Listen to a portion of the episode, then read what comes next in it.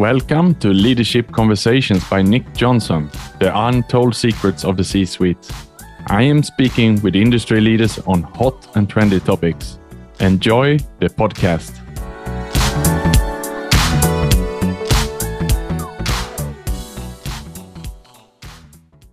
Today we have with us Lagnajit uh, Patnaik. He's the Senior Director and Head of RISE and Sustainability at the Center of Excellence at SAP Asia.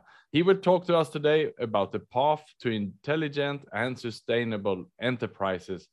Lagnajit, a warm welcome to you. How are you today? Fantastic. Thank you, Nick. It's great to be here. Thank you so much. Well, it's a big topic we're going to cover today in a couple of minutes. I'm looking forward to hear all about it. But first of everything, please introduce yourself. Uh, yeah, you did the title. So I am based in Singapore, sunny Singapore. I'm originally from India. Last 15 years working on cloud ERP transformation projects, uh, being with high tech and enterprise technology to be precise. But now I lead a you know center of excellence which primarily focuses on digital transformation and sustainability within Asia Pacific for SAP. Okay, fantastic. And when we, what are you referring to when you say the path to intelligent and sustainable enterprises what do you mean with this? Yeah so i think um, so uh, because of my background see i've been uh, with the uh, the enterprise resource planning systems and we sort of work with companies to help them digitize their their processes digitize their operations with the help of enterprise tech. And uh, i work for a company which has 40 years of experience in doing that what we have seen is the focus for companies and businesses when they look at digital transformation has always been around two things, right? So they look at process efficiency and they look at uh, uh, you know productivity gains. So these two have been always kind of their uh, bible when it comes to getting anything out of technology. But last two years, you know what we have seen, especially during the pandemic, is the organizations and businesses across industries they're looking at new attributes. So they're looking at, for example, what we call resiliency now, which is, you know, if you take a look at how supply chains were disrupted, procurements were was disrupted, companies now need to have more resilience inside their operations. So the ability to to react into volatile situation is something that we see uh, quite dominantly. Second thing, you talked about the intelligent part of it. So for me, what that does that mean is um, it's not just enough to use business intelligence systems to look at historical data analyze that data and come up with you know patterns. It's really about predicting the future with the help of data. So that is what we refer to as when it comes to intelligence. So the how do you uh, make use of all the technologies you know uh, which are available to you right now? For example machine learning um, in ai artificial intelligence. How do you embed these technologies inside your core business processes and then you not just analyze but predict. So that's the intelligent part. So resilience intelligence. And the third thing i would say uh, what is dominant is sustainability which is very very important.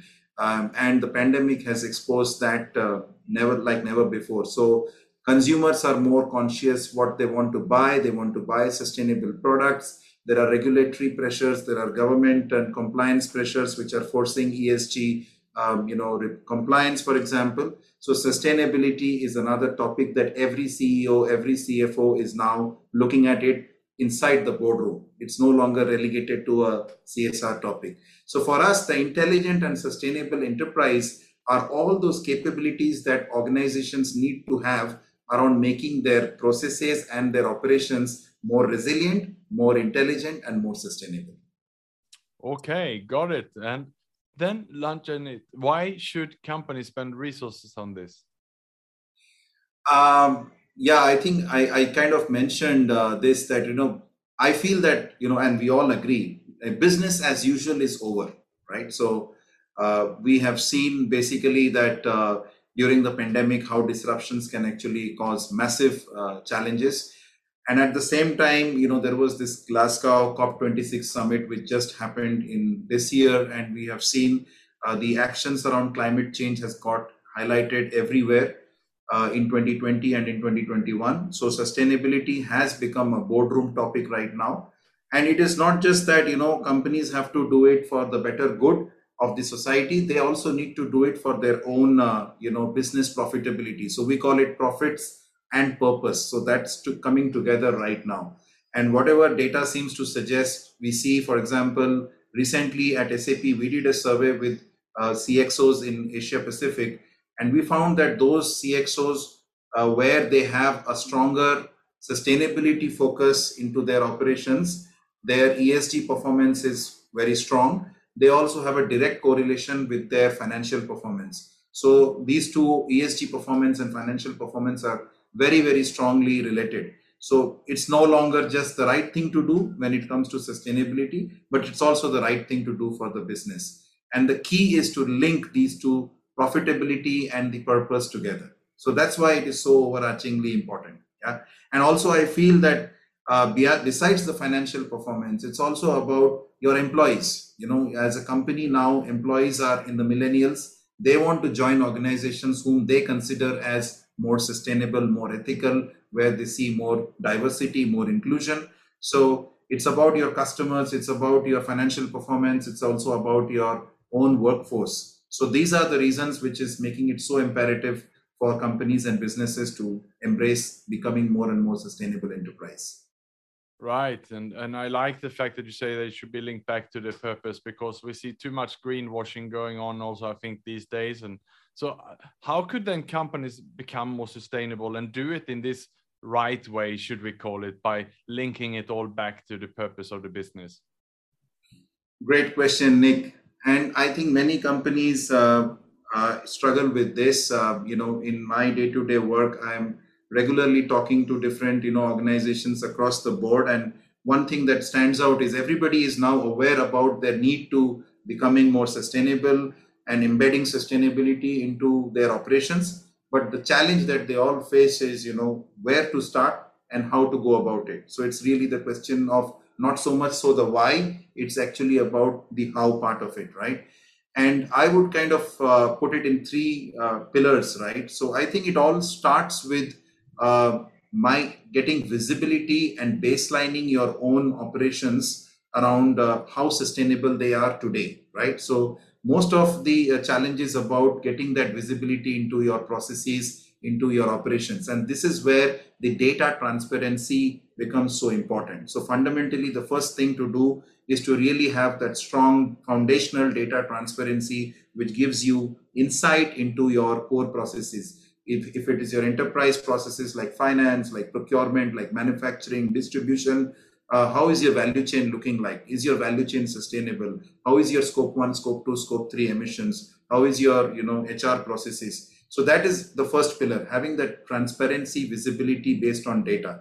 The second point is once you have all of that insight, how do you convert that insight into actionable business processes?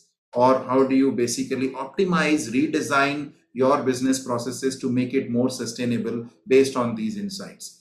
And this is where I feel that, uh, you know, especially, you know, when it look at things like decarbonization, uh, the business process uh, optimization around things like procurement, supply chain, logistics, and distribution is so critical once you get that insight, you need to redesign your supply chain networks. You need to optimize your transportation, your warehousing. So the ability to do that at speed is very, very critical.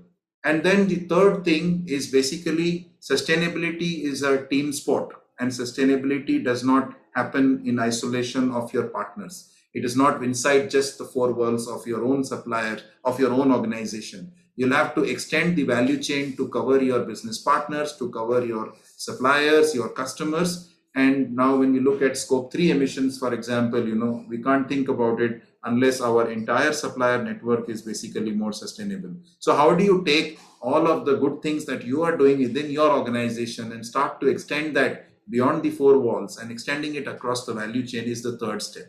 So yeah, so for me, these are the three things I can think of, data transparency, um, you know, getting business process optimization based on that insight, and finally extending it uh, to the extended value chain beyond your organization. Okay, well, thanks for clarifying that. And indeed, I hope that many of our listeners are uh, here with us today and that they will pick you up on this. So, very inspiring indeed, and a high uh, important topic at the moment. Thank you so much, Lagnajit, for enlightening us today. Thank you, Nick. It was my pleasure and look forward to many more such sessions. Thank you. Thank you for listening to Leadership Conversations by Nick Jonsson, the untold secrets of the C suite. To listen to more episodes, please follow me on LinkedIn, Spotify, or any of my other channels. Thank you.